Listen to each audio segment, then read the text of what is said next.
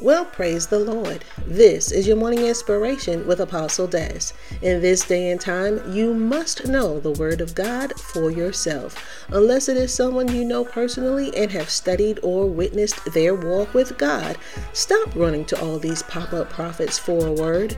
There are authentic voices speaking on God's behalf out there, and then there are the false ones looking and acting as if they speak on His behalf. How will you know the difference? The Holy Ghost will let you know quick, fast, and in a hurry. No, that is not God.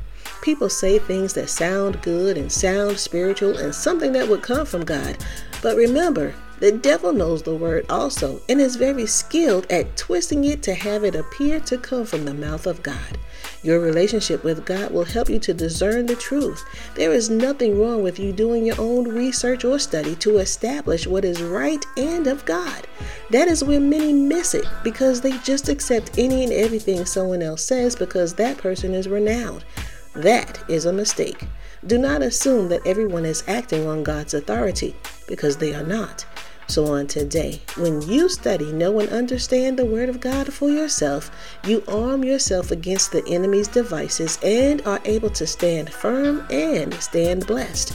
Therefore, study to show yourself approved unto God.